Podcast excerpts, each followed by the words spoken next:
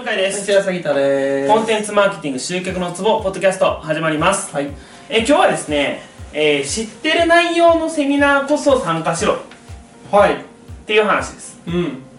例えばもう杉田さん、うん。我々はマーケティングを始めてもう早弱10年弱みたいな。知ってね。うん。そう。うん。早いですね。うん。確かに。色色知ってますよねそうだねある程度のしもう変な話ですけどもうこれ以上知らんのちゃうかっていうぐらい。うんうんうん。すっげえ細いテクニックみたいな。あとは裏技みたいな、そうだねあとは応用的なところだからね。ぐらいしかうん。学びようがないと思うんですけど、うん。例えば本当何聞かれても今だったら僕大体答えられます。へえチラシとファックス以外はね。ああそれは専門の人に聞いてくださいと思う、まうん。あ、それ置いといてあのー知ってることばっかじゃないですか。うん。だけどねそういう人こそうん。セミナーに参加した方がいいと思うんですよね。うんうんでなんでそう思うかっていうと、あのーちょっと先日、うん。えーダイレクト出版さんのですね、うん。えーっとレスポンスサミットっていうのがありまして、3日間の、えーセミナー？3日間のセミナーって言っても、まあ、サミットなんで、まあ、いろんな人がこう、うん登壇していくような、合計全部で9人ぐらい喋ってあったかな、はい、がやってると、うん。でその一番の目玉が、えーリッチ・シェフレうんうんンがや話しますみたいな内容だったんですけど、まあぶっちゃけですね友達の結婚式とかがあってリッチ・シェフレンが話してるのとかは聞いてないと、メインだよね そうですね。はいはいなんですけど僕がほんまそのセミナーに行ってよかったなと思ったのが、あの一番最初小川さんがね、うん。うんえー継続課金の話をしてはったんですよ。うで継続課金ってん。もう知ってるんですよね。うんまあそうだね。あのいかにインパクトビジネスにインパクトがあるかとか、具体的にじゃあどうやって集めていくのかとか、そういうことは知ってるんですけどやっぱりね聞けばねうん。うんああ僕まだ全然できてないなーってすごい身につまされたんですよね。うんうんうんでえっと、まあ、ぶっちゃけ遅刻していったんでうん。20 30分ぐらい経ってから始まっ行ったんですよね。うんで全体ではまあ2時間弱ぐらいあったんでうん。もうねかい行くじゃないですか。30分遅れて行ってでそこから30分ぐらい話聞いてうわやっぱ全然やってないってなってでやり方はもう知ってるんでうんうんもうねそっから先はねもういても立ってもいられないみたいうん。なしかも会場がこう w i f i が繋がらないからうん。w i f i の繋がるところに行って仕事したいみたいな。そういう気持ちにこうねうん。なりましたね。うん。いやだから本当最初の結論じゃないですけど、あの知ってるセミナーこそうん。行った方がいいと思います。うん。と思うんですけどどうでしょうか？うん。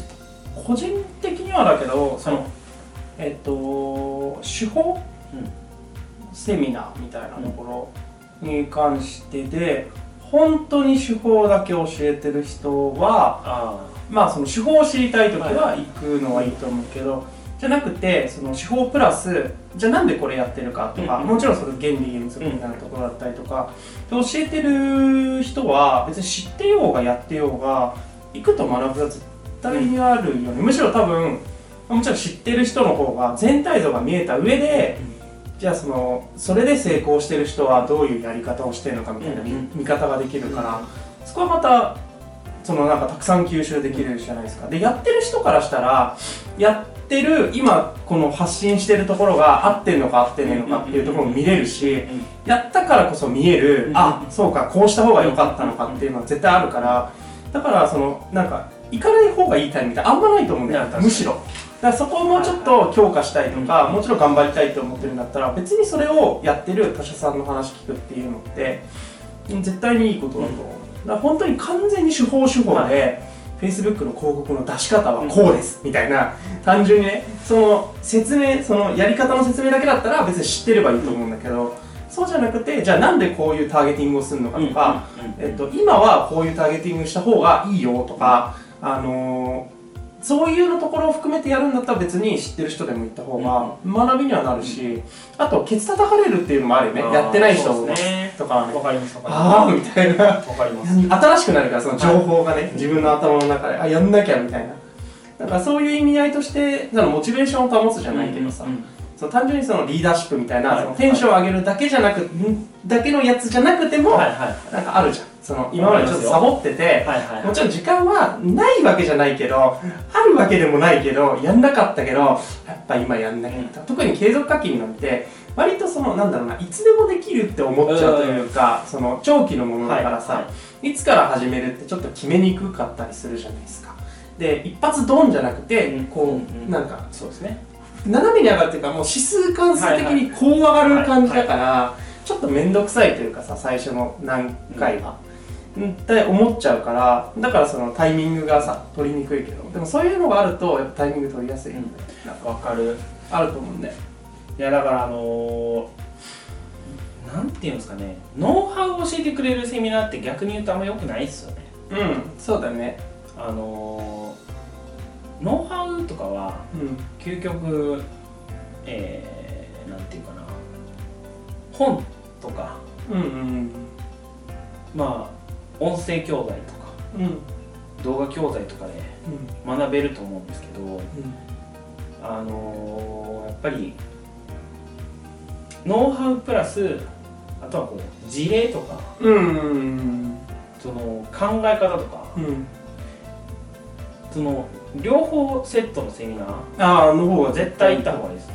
だいえあのノウハウだけのセミナーもいっぱいあるしうんこの考え方だけのセミナーもうんうんいっぱいあると思うんですけど、うん。その両方がセットになってるやつが一番多分ああそうだね。そっちの方がやりややりやすいっていうかいいと。いいっすよね。だその人のスステージっていうか求めてるものにもよると思うしあ多分ものによると思うんだよ。例えばその仮想通貨でものすごい成功したい。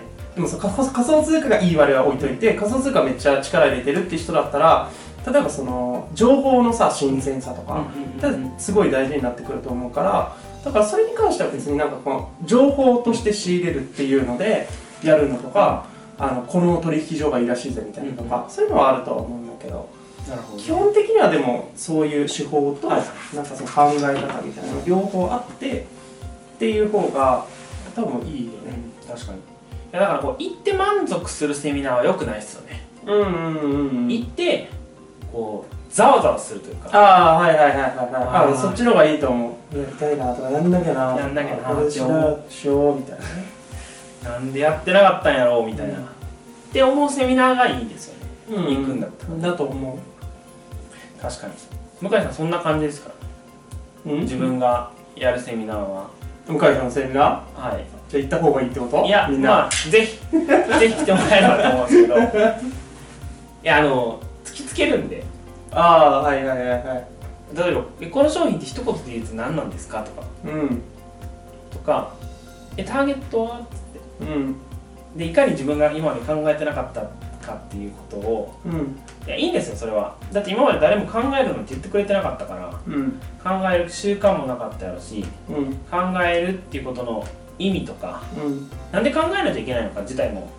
分かってなかったと思うんですよね、うん。でどう考えてもいいかも分かんないし。うん。だからそういう、えー人。うん。まあだからなんていうかな。あのゾワゾワできるセミナーああはいはいはいはいはいはい。を向井は開催すると。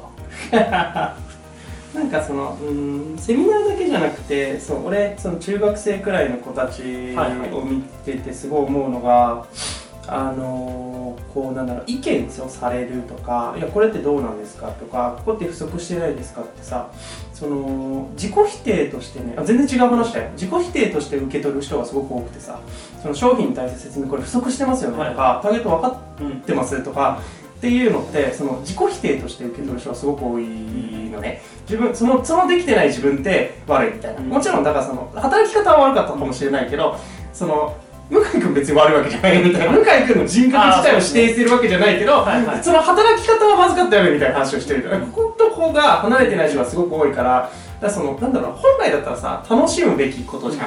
実はうわ確かに俺それ考えてなかった。みたいなじゃあこれみたいに出して、いやーそれちょっと微妙っすねみたいな言われたりとかあじゃあこれみたいな。あそれは面白いっすねみたいなのをなんか出せるっていうところに楽しみを持ってもらえるところがいいと思うね少なくともその業務とか会社とかはちょっと辛いかもしれないけど例えばそのセミナーとかさちょっとその現実から現実っていうか今までのその日常のところから離れたところだったらもうちょっとそのなんだろうな面白みを持ってさ、はいはい。チャレンジできるところみたいな感じで来てくれればいいと思うんだよね。なんかすごい変なコピー出してさ「いや俺でもこういうの結構面白いと思うんですよね」みたいなとかさそういうの試す場としても、まあ、使ってもいいんじゃないかなっていうのをすごい。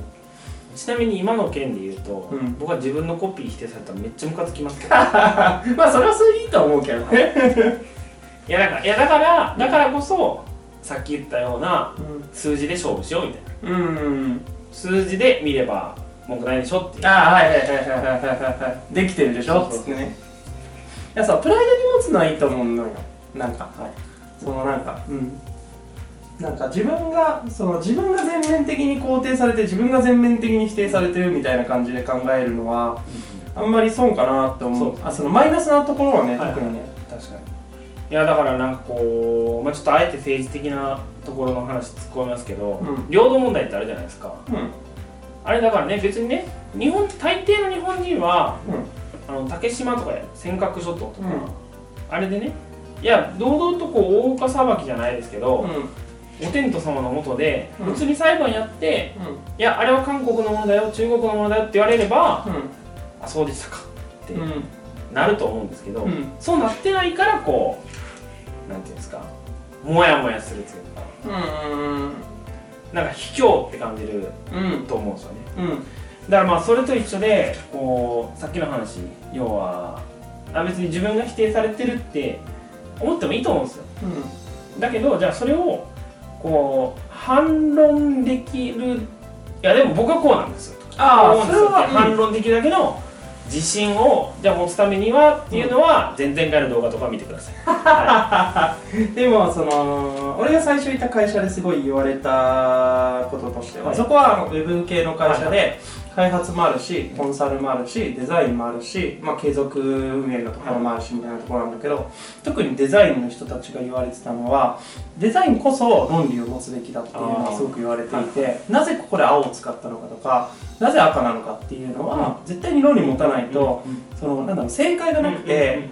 形もな、うんあるようでないものだからそれを形にしてるっていうことだからそのある程度論理がないとその相手も判断がつかないしわかる。自分としてもそのなんだろうなちゃんとこう芯がないから、でそこに論理があってその論理自体が合う合わないっていう論あのその論争だったらできるじゃん、はいはいはい。でもいやこれ緑っすよみたいな。俺の感覚では緑みた いやでも私の感覚で青なんですけどねみたいな。その青の中にもいろんな青があってみたいなさ、わかります。そのよくわかんないさ構想になっちゃうでしょ。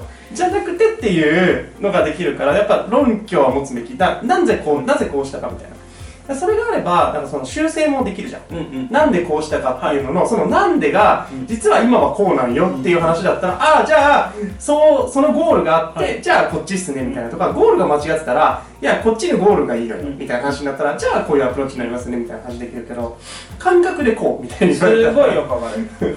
日本人ってそういうところ苦手ですよね。いやなんかね、うん。もう話それまくりですけど、うん。あの教育経済学っていう分野があるんですよ、はい。教育経済学。うん。うん、でこれどういうのかって言ったら例えば A という町とえうん。A というクラスと B というクラスをうん。それぞれこう例えば、あれなん？